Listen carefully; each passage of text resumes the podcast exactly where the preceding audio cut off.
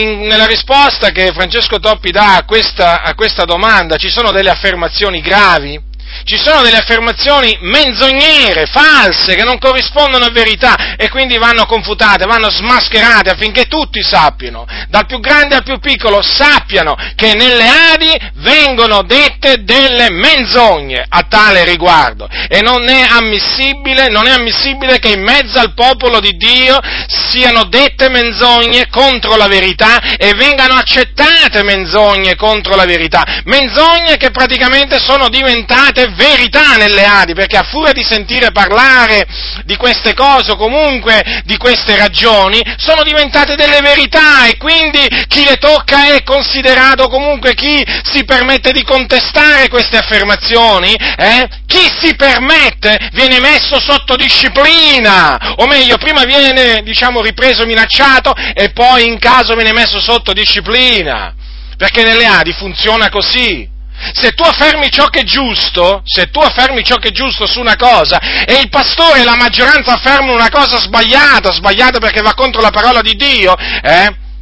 Chi è che ha, to- chi è che ha, chi è che ha torto? Ha torto chi dice la cosa giusta. E certo, la maggioranza vince. Nelle A D I funziona così, anche a livello dottrinale è così. La maggioranza vince.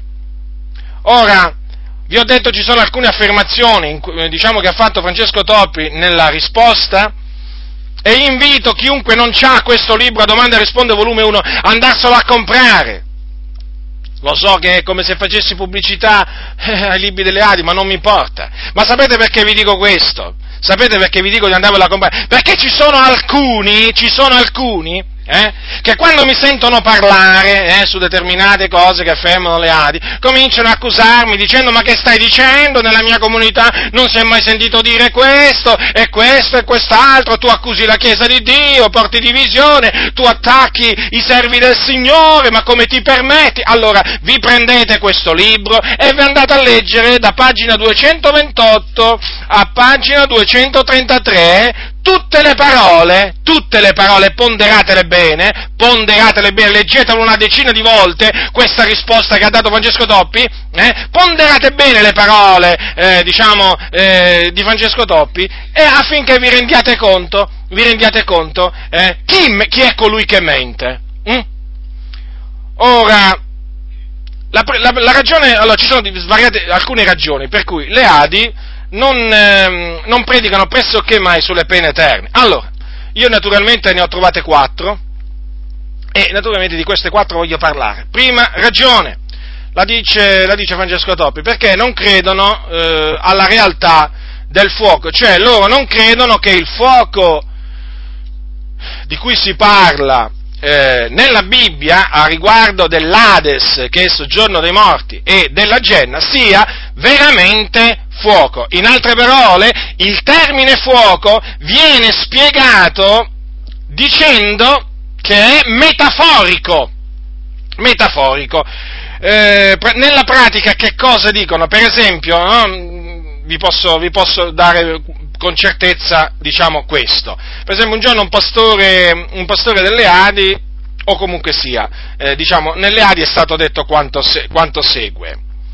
Che come quando si dice sono in un fuoco, non è che si vuole dire, non è che si vuole dire che quella persona, no? Che tu sei letteralmente in mezzo al fuoco, vuoi dire che sei pieno di guai, di problemi.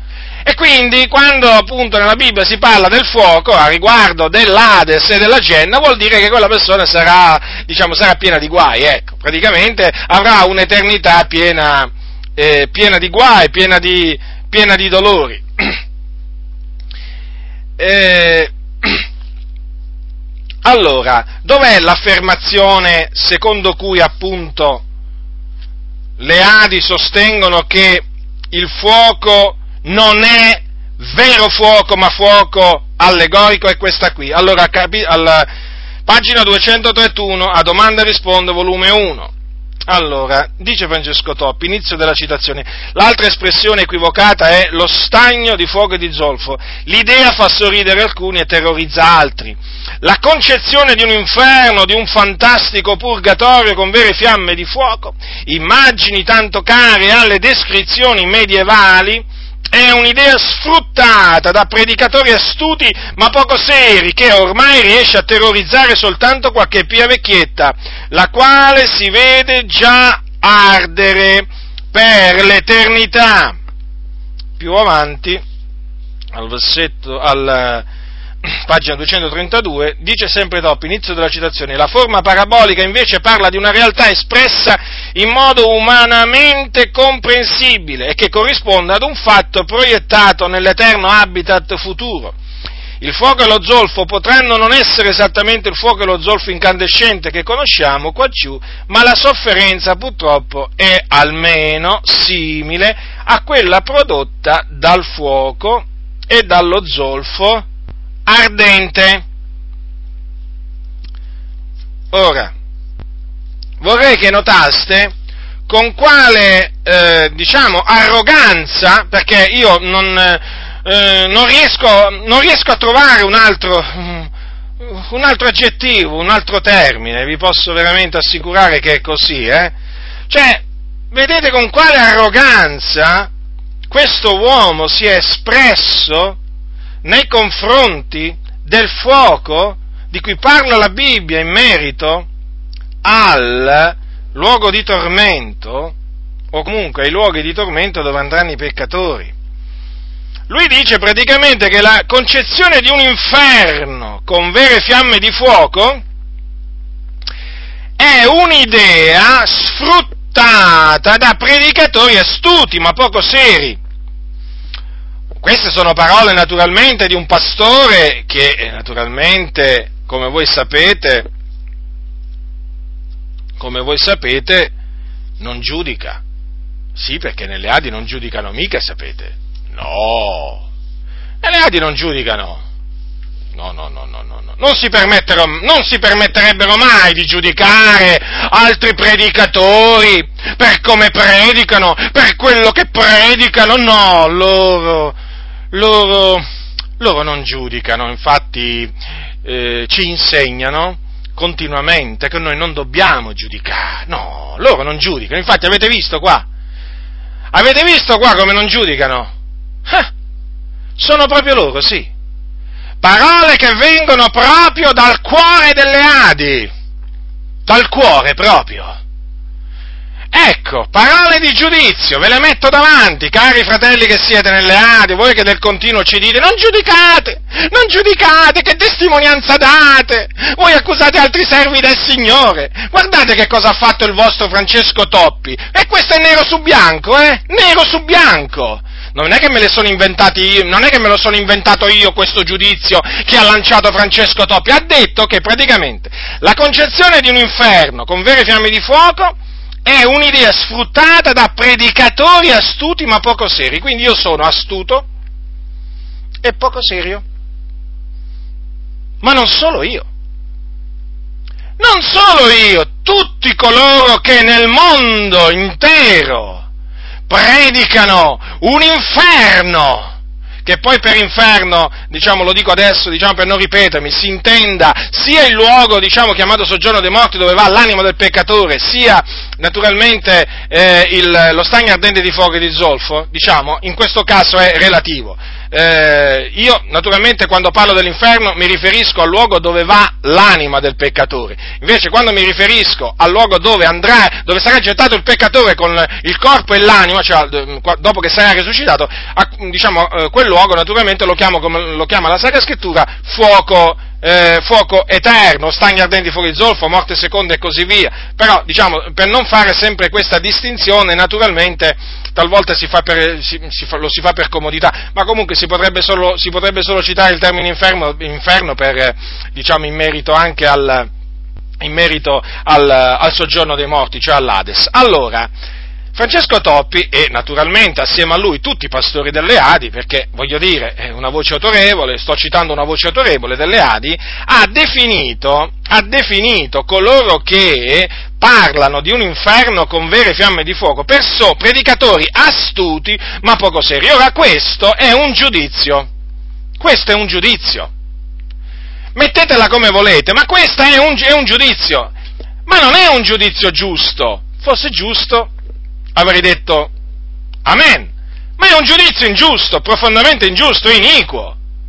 Sono proprio parole false, menzognere, perché come vi stavo dicendo prima, allora non sono solo io un predicatore astuto e poco serio pure, ma assieme a me c'è una schiera veramente di predicatori nel mondo che anche quelli sono astuti e poco seri. Parola di Francesco Toppi, badate bene, io non ho niente di personale contro di lui, però certamente nel momento in cui leggo queste menzogne non posso starmi zitto. Ci sono alcuni che riescono a stare zitti, io no. Certamente nelle A D I sono sicuro che ci sono alcuni che non sono d'accordo, però stanno zitti, perché come mi ha detto una volta un pastore delle A D I, c'ho famiglia. Eh sì, c'è anche chi ti risponde così purtroppo, c'è anche chi risponde così. Perché eh, naturalmente cominciare a andare controcorrente nelle A D I significa perdere il posto di pastore. E quindi, se sei a pieno tempo, perdi il sostegno materiale della, eh, diciamo, da parte della sede centrale e naturalmente anche quel compenso che ti viene dato dalla quella parte, diciamo, del, del salario che ti viene data dalla sede, dalla, dalla chiesa, dalla chiesa locale. E quindi praticamente vieni estromesso se tu non ti adegui alla linea, alla linea dottrinale delle A D I. Dunque, giudizio ingiusto, giudizio iniquo. Ma vi rendete conto che cosa ha detto questo pastore, questo predicatore, così tanto rinomato nell'ambiente, diciamo, delle A D I? Mm? Alcuni forse non si rendono conto, eh, diciamo, di chi, eh, di chi sia stato Francesco Toppi, perché oramai si può parlare in questi termini. Forse, diciamo, quelli, diciamo, da poco tempo convertiti che si trovano in comunità di anni non si rendono conto. Ma Francesco Toppi quando parlava, quando parlava, lui parlava e tutti gli altri dovevano stare in silenzio e ascoltare. Non, non è che c'era la possibilità di controbattergli qualcosa. Chi ha tentato di farlo se lo ricorda ancora quel giorno, perché naturalmente questo non è ammesso nelle A D I, capisci? O accetti o accetti, altrimenti la porta è lì. Ora dunque, bisogna avere il coraggio, fratelli nel Signore, oltre che denunciare le false dottrine, anche di fare i nomi di quelli che le proclamano, perché io, come dico sempre, non si capisce perché questi che hanno un nome e un cognome abbiano la libertà pubblicamente di scrivere delle affermazioni menzognere, eh? E io non ho la libertà, l'altrettanta libertà pubblicamente di confutare queste menzogne, perché di menzogne si tratta. Che bilancia sarebbe? Sarebbe una bilancia fissa, falsata, fratelli. Se solo quelli che dicono menzogne hanno il diritto di parlare, allora quelli che dicono la verità non ce l'hanno il diritto di, diciamo, confutare la menzogna? Sembrerebbe strano. Qui qualcuno mente, è chiaro, no? Ora, dunque, nelle A D I viene considerata un'idea sfruttata da predicatori astuti e poco seri, quella appunto, l'idea di un inferno con vere fiamme di fuoco. E mh, oltretutto viene detto, mh, viene detto che questa concezione medievale, praticamente tanto cara ai, ai, a quelli del Medioevo, riesce, badate, eh, vorrei che pone, poniate attenzione a queste altre parole, a terrorizzare soltanto qualche pia vecchietta, eh, notate bene, eh, terrorizza, però solo qualche pia vecchietta, qualche donna quindi di qualche ottanta novanta anni, sapete, di quelle che oramai, capito, lui praticamente vorrebbe far credere che oramai l'idea del fuoco, del, dell'inferno con vero fuoco, oramai fa paura solamente a qualche vecchietta, come dire, solamente a una persona che ha paura persino se sente la foglia muoversi. Perché questo alla fine praticamente è il concetto che lui vuole trasmettere, solo una persona facilmente, diciamo, eh, terrorizzabile, una persona che facilmente si spaventa, quindi una pia, una pia vecchietta, dice che già si vede ardere per l'eternità. Ma quale ironia, Ma quale ironia! E sicuramente quante volte avrà predicato queste cose lui per le comunità di tutta Italia, per i campeggi, per i S I B, e chissà quante volte sono stati detti degli amen a queste affermazioni o affermazioni simili, ma è giunta l'ora di riprovarle pubblicamente queste cose. Basta, siamo stanchi, o meglio, io vorrei dire questo a coloro che sono nelle anni: innanzitutto è stanco il Signore, è stanco delle vostre parole bugiarde che proferite contro la verità con questa arroganza. Pensavate veramente di rimanere veramente impuniti? Pensavate che nessuno veramente vi avrebbe mai confutati pubblicamente? Ecco che cosa avete pensato per tanti anni, ecco perché facevate e dicevate quello che volevate. Ma adesso, grazie a Dio, ci sono delle voci che anche in questa nazione hanno capito che è ora di parlare contro le vostre falsità, perché sono delle menzogne le vostre. Il fuoco dell'inferno, sia che si riferisca all'Ades che alla Genna, è un vero fuoco, e questo ve lo dovete mettere in testa, come si suol dire, ma veramente ve lo dovete mettere in testa, perché fa parte del consiglio di Dio, di quel consiglio di Dio che voi avete rigettato in parte. E quindi andiamo alla Sacra Scrittura, come dite voi, alla legge, alla testimonianza. Sì, andiamo alla legge, andiamo alla testimonianza, almeno io ci vado, ma non lo so se voi mi seguirete in questo. Capitolo sedici, dei, capitolo sedici di Luca, vediamo come ha parlato Gesù in merito al fuoco dell'Ades, che è il soggiorno dei morti, dove vanno immediatamente i morti quando muoiono, cioè i peccatori con la loro anima. Che cosa dice la Sacra Scrittura? Che morì prima il...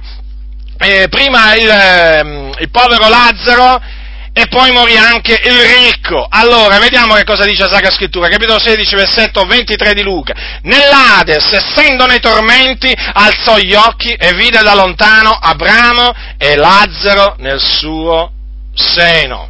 Quindi, guardate bene, eh? Nell'Ades il ricco, perché qui si sta parlando di ricco, essendo nei tormenti, alzò gli occhi e vide da lontano Abramo e Lazzaro nel suo seno, ed esclamò: Padre Abramo, abbi pietà di me, e manda Lazzaro a intingere la punta del dito nell'acqua, per rinfrescarmi la lingua, perché sono tormentato in questa fiamma. Ora, questa è una storia, voi, la, voi delle Adi ascoltate, voi è vero dite che questa è una storia realmente accaduta. Quindi voi, eh, naturalmente, non vi siete accodati a quelli che dicono che è una parabola, e avete fatto bene in questo, fate bene. Ma il problema sorge quando? Quando si tratta di spiegare questa fiamma di cui parla il ricco, perché stranamente, stranamente, ma non tanto stranamente, mh, siete pronti a dire che qui si parla di una storia vera, però quando si arriva alla fiamma, che cosa dite? Che quello è un linguaggio metaforico. L'ho sentito io direttamente io a Francesco Toppi durante una predicazione a Radio Vangelo. Su que- predicava proprio su questa storia, e ha detto in maniera molto chiara che qui Gesù ha usato un linguaggio meta- metaforico per fare capire la situazione in cui verteva l'anima del ricco. Questa è una menzogna, perché quel fuoco, quel fuoco è un fuoco letterale. Anche perché non si spiegherebbe, non si spiegherebbe perché il ricco parlò di acqua. Infatti fece questa supplica ad Abramo, questa richiesta: Padre Abramo, abbi pietà di me e manda Lazzaro a intingere la punta del dito nell'acqua per rinfrescarmi la lingua, perché sono tormentato in questa fiamma. Ora, ma se il fuoco qui rappresentasse i guai, i dolori, la sofferenza in cui verte l'anima del peccatore, ma mi volete spiegare, ma mi volete spiegare l'acqua a che cosa si riferisce? Ma me lo volete spiegare? Me lo volete spiegare? Voi non potete spiegarlo questo, perché naturalmente cadete in, ca- in contraddizione. Quindi proprio per il fatto che quell'uomo era tormentato in una fiamma, cioè quindi si trovava in mezzo del vero fuoco, ecco perché quell'uomo si sentì spinto a richiedere subito, diciamo, pensò all'acqua naturalmente, perché quando ti trovi nel fuoco a che cosa pensi per prima cosa? All'acqua, all'acqua! Quando c'è una forte calura, eh? Quando ti trovi veramente in mezzo a un incendio, ma che cosa pensi? A che cosa pensi? A che cosa pensi? All'acqua. non solo per spegnere l'acqua se sei sulla terra, ma anche a berla, perché ti si secca la gola, ti si secca la gola e hai bisogno di acqua.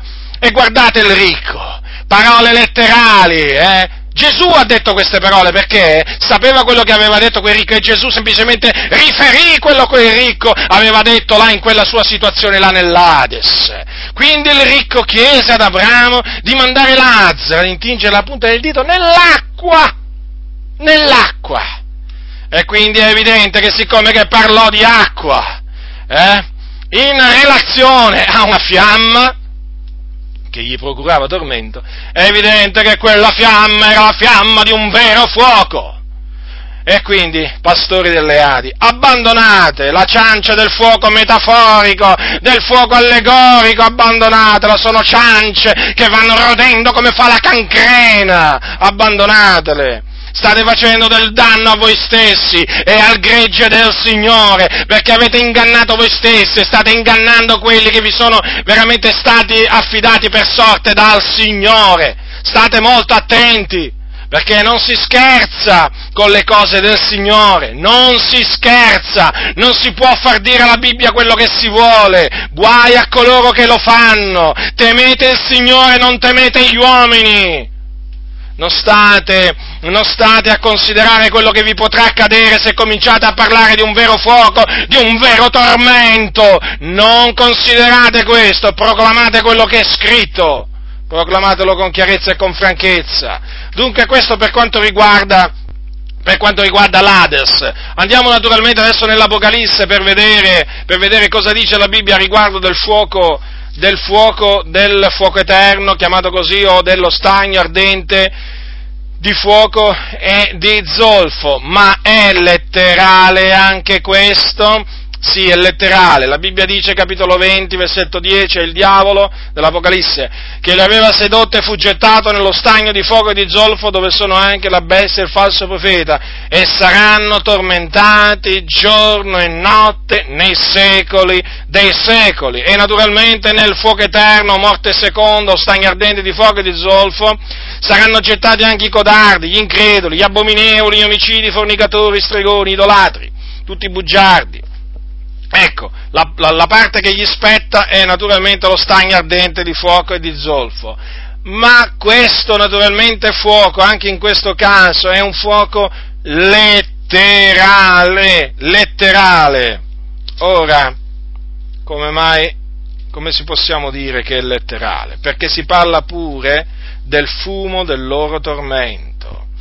È scritto al capitolo quattordici, dal versetto nove, un altro, sempre dell'Apocalisse, un terzo angelo tenne dietro a quelli dicendo con gran voce: se qualcuno adora la bestia e la sua immagine, ne prende il marchio sulla fronte o sulla mano, beverà anch'egli del vino dell'ira di Dio, mesciuto pure nel calice della sua ira, e sarà tormentato con fuoco e zolfo nel cospetto dei santi angeli e nel cospetto dell'agnello, e il fumo del loro tormento sale nei secoli dei secoli, e non hanno requie né giorno né notte quelli che adorano la bestia e la sua immagine, e chiunque prende il marchio del suo nome. Naturalmente qui si sta riferendo allo stagno ardente di fuoco e di zolfo, dove saranno naturalmente gettati coloro che adoreranno la bestia e prenderanno, e prenderanno l'immagine eh, o prenderanno il marchio sulla fronte o sulla mano. Allora qui la scrittura cosa dice? Cosa dice? Che costoro saranno tormentati con fuoco e zolfo. Allora è evidente qui che per forza di cose si, de- si riferisce a-, a fuoco e zolfo, vero, perché il tormento che loro patiranno sarà appunto prodotto dal fuoco e dallo zolfo, che quindi bruceranno in eterno nel cospetto dei santi angeli, nel cospetto dell'agnello. E poi badate bene, si parla del fumo del loro tormento che sale nei secoli dei secoli. Ora, ma ditemi una cosa, pastori delle A D I, ma se c'è un fumo, Dico, se c'è un fumo, a me risulta che c'è qualcosa che brucia. O mi sbaglio? Non penso di sbagliarmi, perché generalmente sulla faccia della terra questo è quello che avviene, no? Quando c'è un po' di fumo, uno pensa subito a un principio di incendio. Se ce n'è tanto, poi dice, oh, qui c'è un incendio. Se si vede una grande, un grande fumo da lontano, no? un grande fumo da andare. Che cosa pensa uno? Uh, là sta bruciando qualcosa! Avviciniamoci, vediamo che cosa sta bruciando. Poi le persone si avvicinano, naturalmente, e eh, eh, avvicinandosi il fumo si fa più intenso, l'odore del fumo, e poi naturalmente si assiste naturalmente a un incendio. Magari sta bruciando una casa, sta bruciando un'industria, sta bruciando una, una pineta o un albero, insomma. Ma sono cose che avvengono sulla faccia della terra, sono cose terrene. Ora, se qui la Sacra Scrittura, che è ispirata da Dio, ci fa sapere che il fumo del loro tormento sale nel secolo dei secoli, evidentemente questi bruciano. Questi bruciano! Bruciano nel fuoco e nello zolfo. Qualcuno dirà, e non si consumano mai? No, non si consumano mai, perché Dio è potente da non farli consumare mai. Anche questo è capace di fare il vostro Dio, ma certo, il Dio è capace pure di non far consumare per l'eternità persone che bruciano con il loro corpo nel, nel, nello stagno ardente di fuoco e di zolfo. D'altronde, se il Signore è apparso, l'angelo dell'Eterno apparve a, eh, a Mosè nella fiamma di un pruno ardente, e il, il, il pruno, il pruno ehm, c'era la fiamma, eh? c'era la fiamma, però il pruno non si consumava. Naturalmente, chiaramente questo non è che lo posso spiegare, questo naturalmente è un prodigio, però quello che voglio dire è questo, perché naturalmente poi sorge la domanda, ma com'è possibile che una volta che poi i malvagi risorgono, vengono gettati in uno stagno ardente di fuoco, com'è possibile che bruciando, bruciando, bruciando, per i secoli, i secoli, i secoli, non si consumano mai, ma possibile mai? E certo che è possibile, le cose impossibili agli uomini sono possibili al nostro Dio, noi lo crediamo. E quindi saranno tormentati nei secoli dei secoli, il fumo del loro tormento salirà, salirà nel cospetto, nel cospetto di, ascoltate, ascoltate, allora, nel cospetto dei santi angeli, allora, eh, sale nei secoli dei secoli, ecco, sale, saranno tormentati, ecco, un fuoco e zolfo nel cospetto dei santi angeli, nel cospetto dell'agnello. Dunque, mi pare... Mi pare di una chiarezza la Sacra Scrittura strabiliante. Poi Gesù ha parlato di fuoco inestinguibile. Non è solo fuoco eterno, eh, ma anche fuoco inestinguibile. D'altronde è, è, è chiamato eterno perché, perché è inestinguibile, eh? È evidente. Ora, Gesù lo ha chiamato il fuoco della Genna, fuoco inestinguibile, che non si può spegnere. Oh, perché l'ha chiamato fuoco inestinguibile? Cosa sono i guai inestinguibili? I dolori inestinguibili? Che cosa, cos'è sto fuoco? Cos'è sto fuoco di cui ha parlato Gesù che è inestinguibile? È il fuoco della Genna o dello stagno ardente di fuoco e zolfo, inestinguibile. Io credo a quello che ha detto Gesù e vi esorto anche a voi a credere a quello che ha detto Gesù. Eh, Gesù ha detto parole di verità, non può avere mentito. E quindi, e quindi va creduto tutto quello che ha detto Gesù, anche quando ha parlato di fuoco inestinguibile. Quindi, per fare un breve riassunto, sia il fuoco dell'Ades, che è la, diciamo, il luogo di tormento eh, dove vanno le anime dei peccatori, sia il fuoco dello stagno ardente di fuoco e zolfo, che è il luogo di tormento finale dove saranno gettati anime e corpi i peccatori, è un vero fuoco. Dunque, alla luce di quello che la Sacra Scrittura insegna, le cose che vengono insegnate nelle A D I, cioè l'interpretazione che danno le A D I al fuoco, è falsa. Quello non è un fuoco allegorico, non è un fuoco metaforico. Assolutamente, assolutamente. Ora, e poi, peraltro, vorrei, ci, ci potrebbero, si potrebbero anche raccontare delle testimonianze, eh? si potrebbero anche raccontare delle testimonianze veraci di persone che hanno visto, di hanno vi, che hanno visto l'inferno, sì sì, perché Dio si è compiaciuto di far vedere l'inferno a taluni, e hanno visto il fuoco. Hanno visto il fuoco esattamente, esattamente come, come dice la Sacra Scrittura, quindi chi ha orecchi da udire, oda. L'altra ragione per cui le A D I eh, non predicano quasi mai sulle pene eterne è questa, che, che, eh, pagina duecentoventinove, dice Toppi, sempre rispondendo alla domanda, eh, perché sento predicare tanto raramente sulle pene eterne? Allora, dice Toppi, inizio della citazione: d'altra parte, come cristiani che credono ed annunciano tutto l'Evangelo e manifestano il proprio amore per i perduti, non abbiamo interesse per la dottrina della punizione eterna, quanto invece per l'annuncio della salvezza in Gesù Cristo, l'unico divino Salvatore e Signore. Fine della citazione, pagina duecentoventinove, eh, sempre dello stesso libro che ho citato prima. Allora, Eh, parole chiare, anche qui, naturalmente, non lasciano dubbi. Allora, le A D I non sono interessate, allora, dice così Toppi, non abbiamo, quindi parla al plurale, eh? Non è che dice non ho interesse, dice non abbiamo, quindi questo riguarda tutti, non abbiamo interesse per la dottrina della punizione eterna. Oh, pure questo dovevo sentire, o meglio, pure questo dovevo leggere, questa è una menzogna. Ma come si fa? O meglio, chiaramente loro ti dicono la verità perché a loro non gli interessa, però diciamo non è, non è giusto affermare una cosa del genere, perché?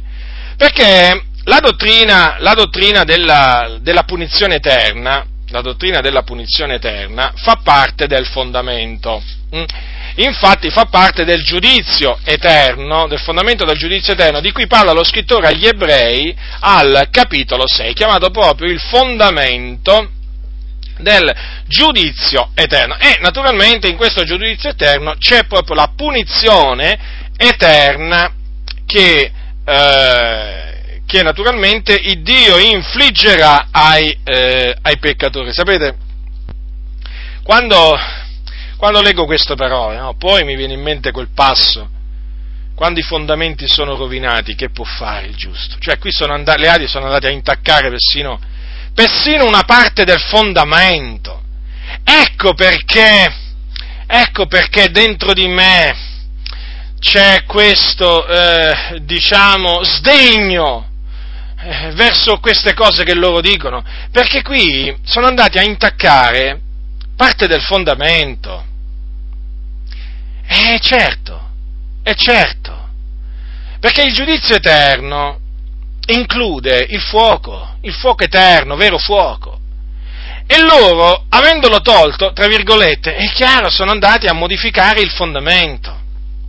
Poi naturalmente quello che crea confusione sono sempre io, sono sempre gli altri fratelli, con, con cui diciamo siamo di pari consentimenti in questo, e già, eh, chiaramente a qualcuno devono dare la colpa, no, la colpa non è mai loro, la colpa è di coloro che fanno, gli fanno notare questi errori.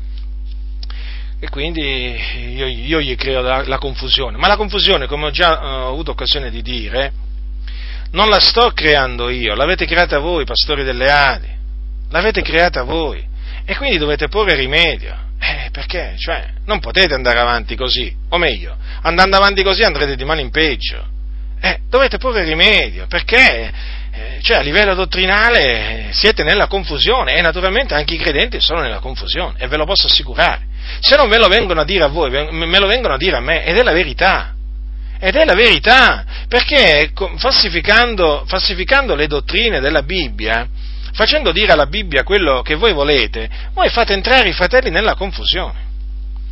Ora, come potete vedere qua, quindi, Toppi dice non abbiamo interesse per la dottrina della punizione eterna. Ora, io dico una cosa, lui dice, lui afferma questo, eh? Allora, subito quando ho letto queste parole ho pensato, eh, ho pensato a Gesù, ho pensato a Gesù, ho detto, ma Gesù era interessato alla dottrina delle pene eterne? Eh, era interessato o disinteressato? Perché qui naturalmente uno poi, eh, uno si deve per forza di cosa fare, fare queste domande. Beh, io vi posso dire, alla luce di quello che dice la Sacra Scrittura, che Gesù era molto interessato. E infatti ci sono molti riferimenti eh, nelle parole di Gesù, negli insegnamenti di Gesù, al fuoco eterno, alla Genna. Alla Genna ci sono riferimenti all'Ades, ma anche alla, alla Genna. Ma veramente, veramente diversi, eh, fratelli nel Signore. Non è che ce n'è, non è che ce n'è uno solo. Per esempio, se voi prendete capitolo venticinque di Matteo, Gesù quando, di, quando disse che cosa avverrà, no? Quando il figlio dell'uomo sarà venuto nella sua gloria, lui dirà a quelli della sua, coloro della, dalla sinistra: andate via da me, maledetti nel fuoco eterno preparato per il diavolo e per i suoi angeli. E poi più avanti dice così, dice così: e questi se ne andranno a punizione eterna. Notate che, che, che espressione, eh? Questi, cioè quelli naturalmente della sinistra, se ne andranno a punizione eterna.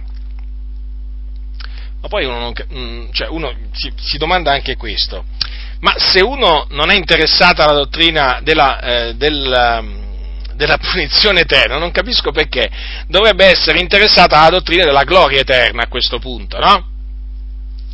Eh... Perché poi i giusti se ne andranno a vita eterna, eh, erediteranno la gloria, la gloria, la gloria di Dio.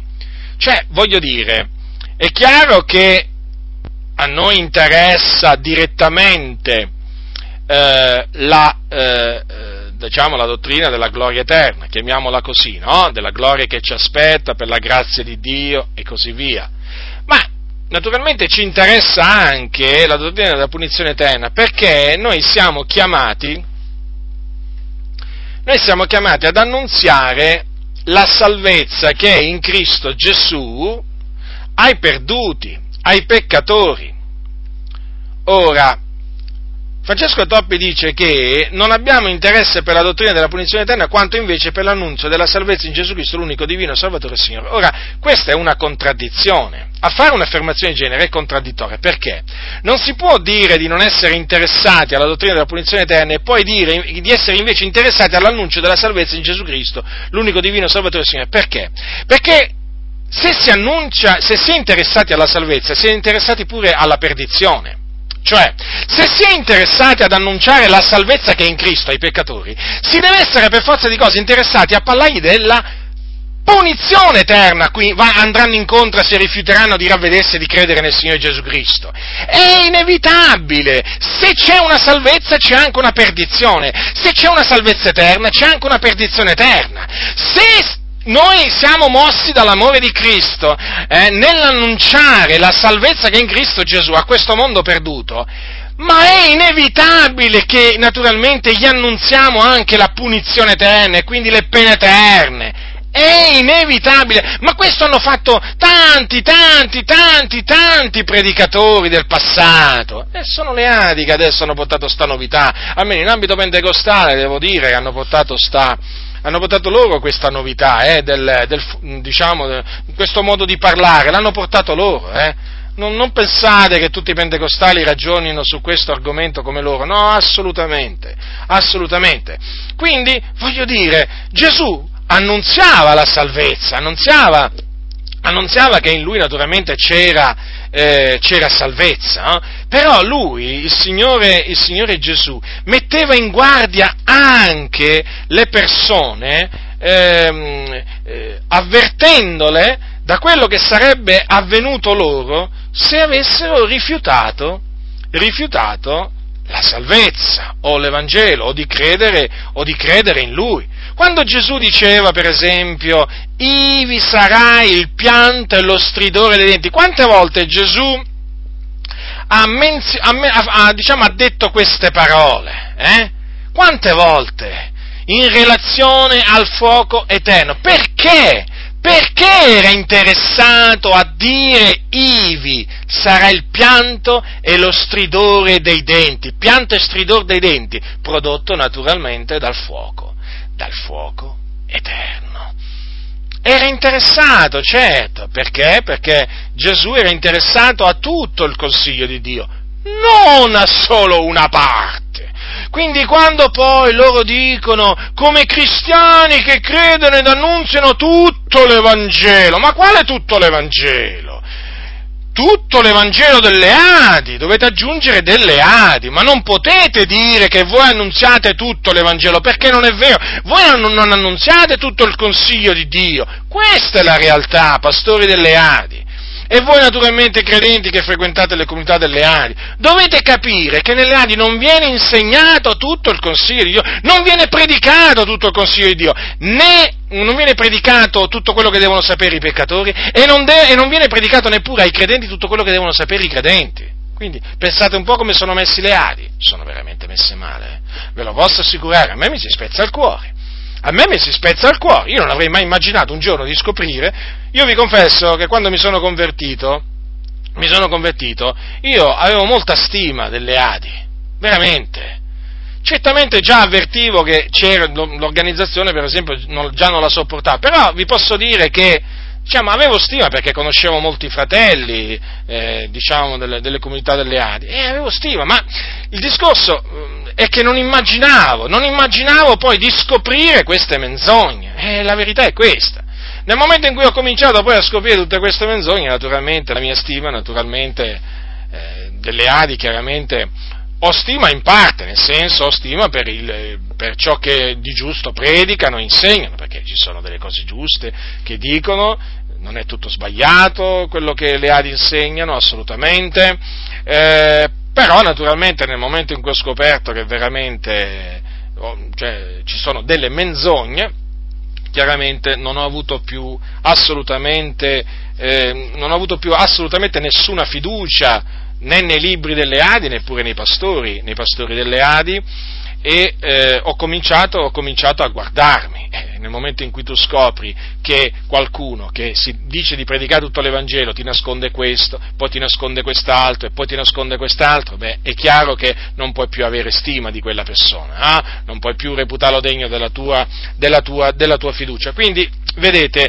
alla luce naturalmente del, di quello che dice la Sacra Scrittura, ma poi voglio dire, il libro dell'Apocalisse, dove si parla del fuoco eterno, dove si parla del fuoco eterno, dove si parla del tormento eterno, ma voglio dire, ma è evidente che Dio è interessato a farcelo sapere a noi, allora perché noi non dobbiamo essere interessati a far sapere queste cose ai peccatori eh, e anche ai credenti, naturalmente, per metterli in guardia anche a loro dal fuoco, dal fuoco eterno, perché la scrittura, la scrittura naturalmente dice chi pensa di stare ritto guardi di non cadere, la scrittura dice che siamo diventati partecipi di Cristo a condizione che riteniamo ferma sino alla fine eh, la fiducia che avevamo da principio, la scrittura dice che eh, il giusto vivrà per fede, se si tira indietro l'anima mia non lo gradisce, la scrittura dice che se il giusto si tira indietro andrà in perdizione, quindi è bene sempre parla- è bene anche parlare del, della punizione eterna, del tormento eterno prodotto dal fuoco, naturalmente anche ai credenti, affinché siano presi, affinché siano presi al timore di Dio. Ma voglio dire, ma poi l'annunzio L'annunzio della salvezza ai peccatori, che naturalmente le A D I battono su questo punto. Ah, noi ci limitiamo a parlare di Gesù, della salvezza. Piacesse al Signore che l'annunziaste veramente come si conviene. Non annunziate nemmeno l'Evangelo come si conviene. Considerate voi un po'.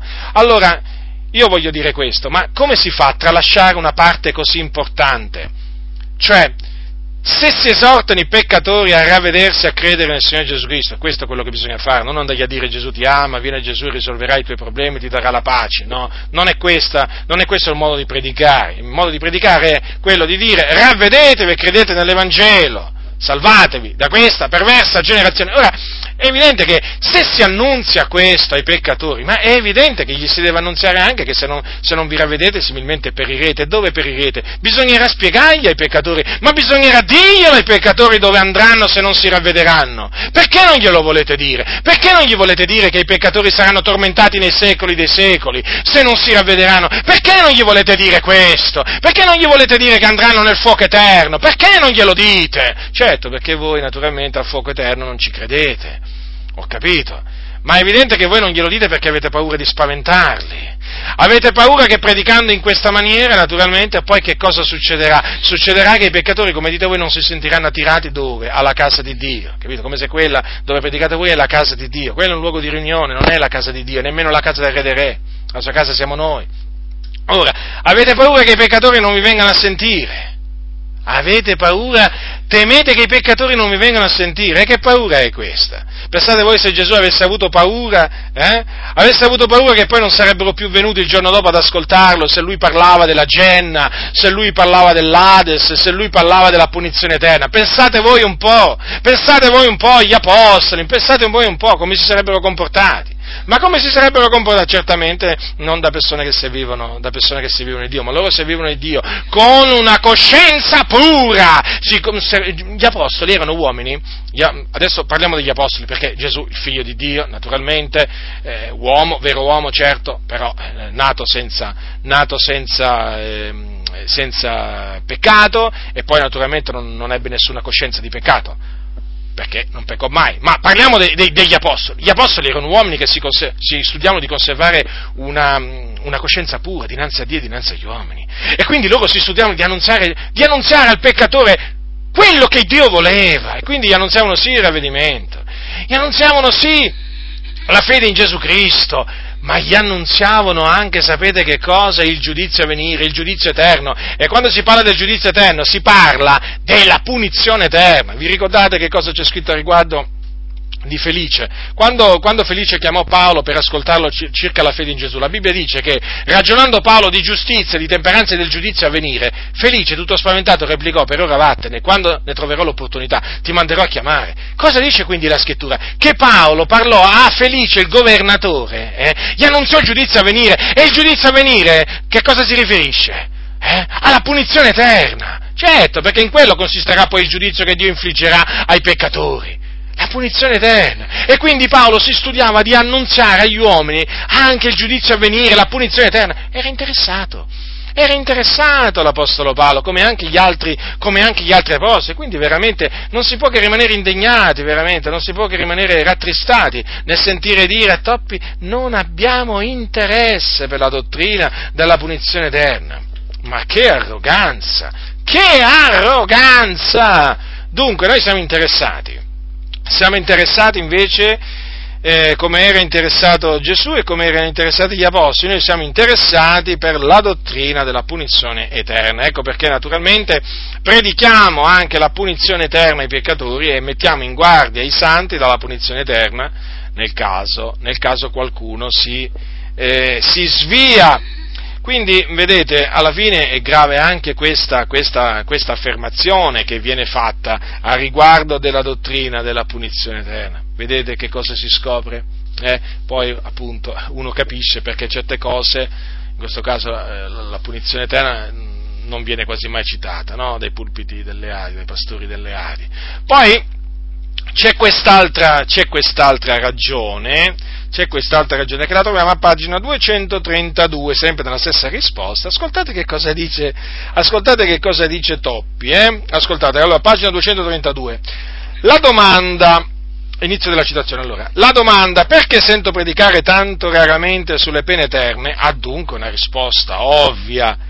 Come è stato già accennato, il grande mandato di Gesù è: andate per tutto il mondo a predicare l'Evangelo ad ogni creatura, Marco sedici quindici. Questa è la prima fase, quella dell'annuncio della buona notizia a tutti gli uomini, i quali sono già impauriti e si sentono perduti.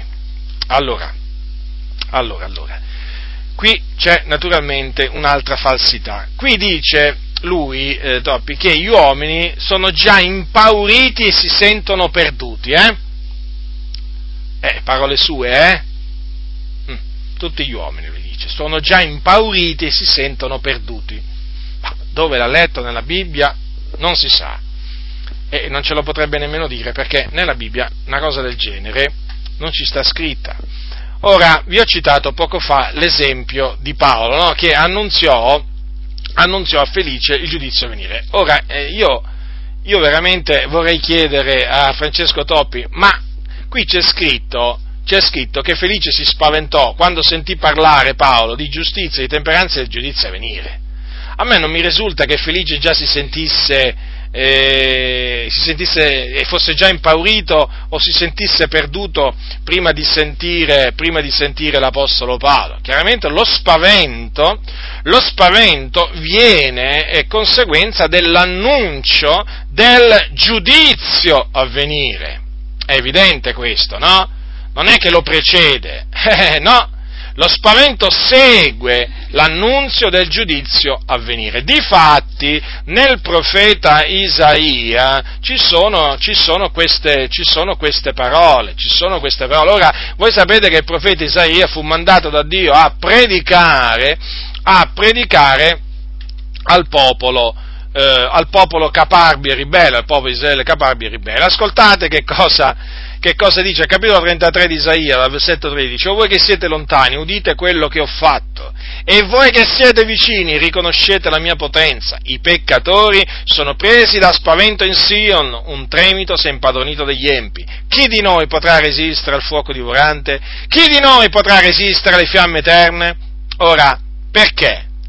Perché i peccatori erano presi da spavento? Perché gli empi, degli empi si era impadronito un, un tremito? Perché avevano sentito annunziare i giudizi a venire da parte naturalmente del profeta Isaia e naturalmente dei profeti contemporanei. E difatti vedete cosa dicevano i peccatori: chi di noi potrà resistere al fuoco divorante? Chi di noi potrà resistere alle fiamme eterne? Già si parlava di fiamme eterne sotto l'Antico Testamento. Pensate che quindi i profeti parlavano già di fiamme eterne. È importante dunque, è importante annunziare anche il tormento eterno prodotto dal fuoco, un fuoco vero eterno, ai peccatori, perché questo fa parte del giudizio a venire che noi dobbiamo annunziare ai peccatori. Eh, ricordatevi Paolo: giustizia, temperanza e giudizio a venire, queste sono le cose che annunziò a Felice, e Felice si spaventò, certo, si spaventò e lo mandò subito, e lo mandò subito via. Dunque non è vero che gli uomini sono già impauriti e si sentono perduti. Gli uomini, si senti, gli uomini eh, si sen, saranno impauriti o si impauriranno e si sentiranno perduti una volta che viene loro predicato il ravvedimento dalle opere morte, la fede in Gesù Cristo e il giudizio a venire. E il giudizio a venire se non si ravvedono. Allora in quel momento lì sì che cominciano a avere paura, a fare i scongiuri.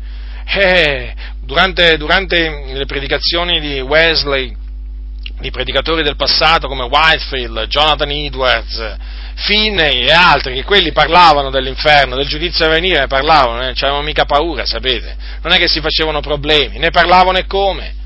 Ebbene, ebbene c'erano scene, c'erano, c'erano scene di persone, di peccatori proprio, che si buttavano a terra spaventati, eh, ma spaventati, c'è chi si aggrappava alle colonne, agli alberi, eh, perché? Perché veniva una paura, cadeva proprio il terrore, la paura del giudizio a venire sulle persone che ascoltavano.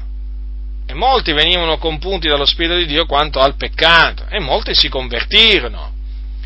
Ma la predicazione di quegli uomini eh, includeva l'annuncio del giudizio a venire, non si facevano problemi, non si facevano problemi, quindi che importa, che importa voglio dire se si spaventeranno, Me, meglio, è meglio se si spaventano, meglio, naturalmente eh, uno spera che si spaventano, si impauriscano, che un tremito li colga, che poi naturalmente li porta al ravvedimento, è evidente questo, no? Eh. Però il punto, il punto è, c'è un'altra cosa collegata, collegata naturalmente a questa, a questa ragione, no? Eh, perché loro dicono che già gli uomini sono già impauriti, si sentono perduti, cioè, in effetti eh, nelle Adi, nelle Adi la predicazione della punizione eterna Eh, viene evitata. Naturalmente quando parlo di punizione eterna, predicazione della punizione eterna, come, come ne parla la Sacra Scrittura, eh? Mm. Eh, viene evitata perché hanno paura, hanno paura che i, i cred- persone magari simpatizzanti o eh, credenti della com- in comunità scappino, van- vanno via. Ho ricevuto un messaggio da parte di un fratello che frequenta una chiesa Adi e, pur non essendo d'accordo con, eh, con, tante, con tante cose delle Adi, comunque lui sta frequentando questa chiesa e mi ha, mi ha scritto mh, quanto segue, dice: ho avuto modo tempo fa di chiedere a un pastore Adi uno studio o una predicazione sulle pene eterne e sul giudizio divino. Come risposta aveva detto che queste predicazioni sono troppo forti e farebbero diminuire il numero dei credenti in chiesa. Poi mi disse che l'inferno è l'eterna separazione da Dio e non un fuoco. Quindi vedete. Allora, vedete dunque, c'è um, una paura. Mm. c'è una paura. E loro hanno paura praticamente che i locali di culto si svuotino. Eh sì. E questa è una, una paura molto, molto forte e tangibile. Infatti, quando sentite predicare i pastori delle A D I, avvertite, voi avvertite, almeno chi conosce le sacre scritture, chi teme di avverte che su certi argomenti ci girano attorno o comunque non sono chiari, volutamente non sono chiari, eh? Perché hanno paura, hanno paura che qualcuno si spaventa, non credente, credente, e vada via, e vada via e non venga più al culto.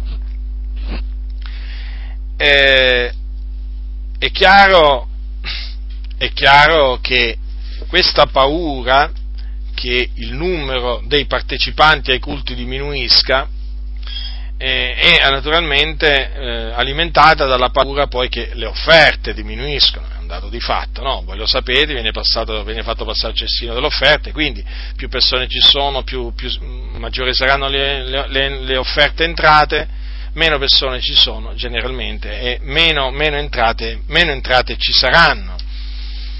E quindi eh, considerate anche poi che ci sono comunità gravate da molti debiti perché magari hanno, hanno comprato, costruito locali di culto grossi, di grossa capienza e naturalmente, naturalmente se cominciano a diminuire le anime lì naturalmente veramente nascono, nascono dei grossi guai e quindi il pastore non si può assolutamente permettere di eh, predicare eh, sulla punizione eterna, ripeto, nei termini in cui ne parla la Bibbia.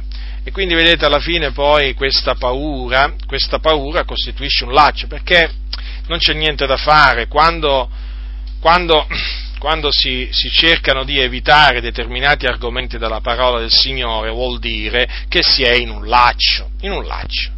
Si ha paura o della reazione delle persone o del giudizio delle persone e quando è così, quando è così vuol dire che si è, che si è un, un laccio. Naturalmente, badate bene, a me, a me tutte queste, a me questa situazione, questa situazione presente nelle A D I, vi confesso, mi, mi rattrista molto, mi rattrista molto perché perché so che ci sono delle anime, ci sono delle anime sincere nelle comunità delle A D I che sono cadute vittima, sono cadute vittima inconsapevolmente eh, di, questi, di questi errori, perché di errori si tratta. E la cosa poi, la cosa ancora più triste è che poi queste anime, magari quando ti sentono parlare in una certa maniera, subito se ne escono fuori dicendo ma questo è un terrorista, ma questo qui non predica mica l'amore di Dio, ma questo qui cosa fa? Spaventa le anime, le caccia via, e di scandalo, e di intoppo, perché evidentemente, siccome che gli è stata nascosta questa importante parte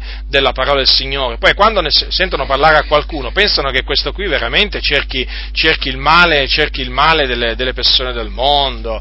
Eh, per esempio una volta un, uno, un membro delle A D I mi ha detto, mi ha detto ma che si predica in questa maniera come fai tu? Ma tu metti paura ai peccatori. E che si mette paura? Che si bisogna mettere paura ai peccatori? No, e quale paura? I peccatori, i peccatori quando entrano nel locale di culto si devono trovare a loro agio, devono essere fatti sedere, eh, fatti rimanere tranquilli, eh, diciamo, gli si deve parlare di Gesù come Salvatore, eh, che è Gesù che gli dà la pace, che gli dà la gioia, che gli risolve i problemi della vita. Non ti puoi mica permettere di cominciare a dirgli che se non, eh, se non si ravvede, non si converte a Cristo, passerà l'eternità nel fuoco, nel fuoco eterno. No, quello non glielo devi dire, perché se glielo dici, se glielo dici, e poi se glielo dici a tono, naturalmente, e naturalmente non è che gli puoi andare a dire al peccatore, diciamo, non è che glielo puoi andare a dire ridendo, che se, se non ti ravvedi vai all'inferno, no? Mi pare ovvio, no?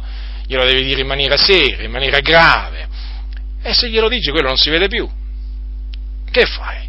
Eh, fratello, tu, tu li fai scappare le anime, ma no, non è che le faccio scappare, casomai scapperanno, scapperanno quelle anime che devono scappare. E a dire la verità bisogna dire un'altra cosa, che nelle comunità, nei locali di culto, ce ne sono di anime che veramente andrebbero fatte scappare, e credo che proprio che se ne devono andare via, che è la cosa migliore. Eh, ci sono persone che convivono, ci sono persone adultere, eh, bisognerebbe veramente cominciare a predicare, mh, a predicare le pene eterne proprio per tutte queste persone che vivono nell'adulterio, eh, che naturalmente rubano di nascosto, che eh, fanno una vita mondana. Bisogna bisognerebbe veramente cominciare a predicare, che non si vogliono naturalmente ravvedere dei loro peccati, bisognerebbe veramente cominciare a predicare, eh, predicare veramente la, la dottrina della, del giudizio eterno, e vedreste che mh, ci sarebbe una... una epurazione proprio nelle comunità, e veramente tanti ribelli proprio se ne andrebbero via. E naturalmente non è che, non è che dispia, non è, non, a me non dispiace se i ribelli se ne vanno via, perché è importante che rimangano gli obbedienti, e gli obbedienti rimangono,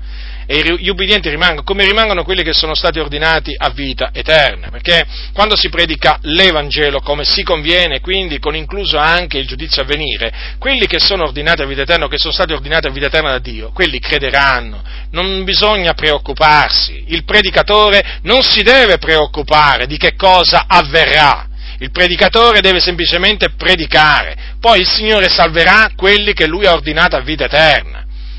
E naturalmente sarebbe una buona cosa veramente appunto per far andare via dalle comunità tutti quegli operatori di scandali che si trovano a loro agio nelle comunità, eh, sarebbe veramente una buona cosa, però siccome che ormai nella maggior parte delle denominazioni questi operatori di scandali, queste persone che danno una cattiva testimonianza all'Evangelo fanno comodo per svariate ragioni, soprattutto dal punto di vista economico, e allora nessuno pensa a spaventarli, diciamo, usiamo questa, questa espressione, con la predicazione del giudizio, del giudizio a venire. Hanno tutto l'interesse, in altre parole, a tenerseli, a tenerseli dentro i locali di culto, non hanno nessun interesse a farli andare via, anche perché poi si fanno due conti questi pastori e dicono, ma se questi vanno via da questa comunità, dove se ne vanno? Se ne vanno, diciamo, in un'altra comunità pentecostale, e che, e che va? E che dove vanno? E che, fanno, che vanno a fare là? Vanno a dare la decima e le offerte là, e allora tanto vale che la, che, che, che la danno da me, no?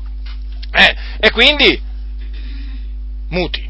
E allora bisogna stare muti, naturalmente, non è che puoi cominciare a parlare contro gli adulteri, non è che puoi cominciare a spiegare che cos'è l'adulterio, assolutamente, ass- no, no, non se ne parla proprio, non se ne parla proprio, contro tante cose non si parla, appunto perché ci sono tanti oramai che sono dati a queste cose, a questi peccati, e quindi non vanno spaventati, non vanno spaventati, in maniera più assoluta. Purtroppo, ecco, ribadisco, ribadisco quando, quando sorge questa paura in coloro che devono predicare, beh, allora l'inizio, è l'inizio della fine, è l'inizio della fine. Un predicatore che ha, eh, che ha paura di predicare la verità non è un vero predicatore, non è un vero predicatore, eh, non è un ambasciatore di Cristo, eh, lui, praticamente, lui praticamente dice quello che vuole lui, non quello che dice chi l'ha mandato, chi l'ha chiamato, eh. E che servitore è? Un servitore, un servitore del Signore Gesù Cristo è qualcuno che annunzia quello che Gesù Cristo vuole che sia annunziato.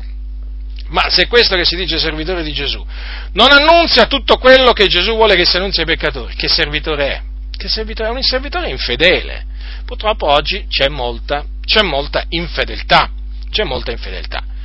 E quei pochi servitori fedeli che ci sono, eh, quelli sono naturalmente il bersaglio preferito, il bersaglio preferito di questi predicatori infedeli.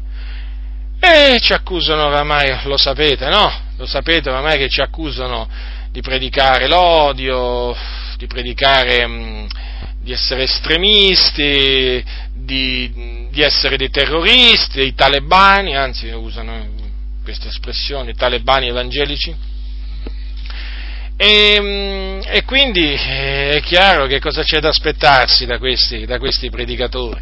Quindi, fratelli, fratelli nel Signore, quello che io vi esorto a fare è questo, in conclusione. Allora, il, il giudizio eterno, il giudizio eterno fa parte del fondamento, ed essendo che fa parte del fondamento lo dovete ritenere fermamente. Non permettete a nessuno, non permettete a nessuno di modificarlo, il fondamento. Quello è, così è e così deve rimanere.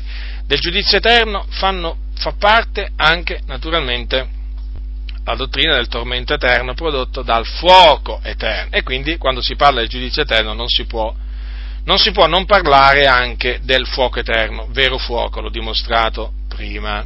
Quindi rimanete ancorati alla parola del, alla parola, alla parola del Signore. Mi piace, mi piace mh, raccontare quello che ha raccontato, diciamo, una sorella per esperienza personale, no? Praticamente è successo, questo è veramente accaduto in mezzo alle A D I, è successo questo, che eh, a un, eh, allora, eh, a un turno, cioè a un campeggio, eh, durante il turno dei giovani, un noto, un noto pastore delle A D I, mentre insegnava appunto, mentre insegnava appunto che il fuoco del, del, dell'inferno è allegorico o metaforico, è, è avvenuto questo, che un fratello anziano gli ha gridato: per cinquant'anni ho creduto che il fuoco dell'inferno è reale e così crederò fino alla morte. Ecco, eh, ha fatto bene questo fratello anziano a dirgli queste parole a questo pastore delle A D I, e naturalmente il pastore delle A D I non è che, se, non è, che diciamo, è rimasto diciamo indifferente, ma cosa ha fatto? Lui ha fatto un segno, no? Ha fatto un segno ai presenti a mo' di lasciatelo perdere perché non capisce niente dato, eh, data l'avanzata, l'avanzata età.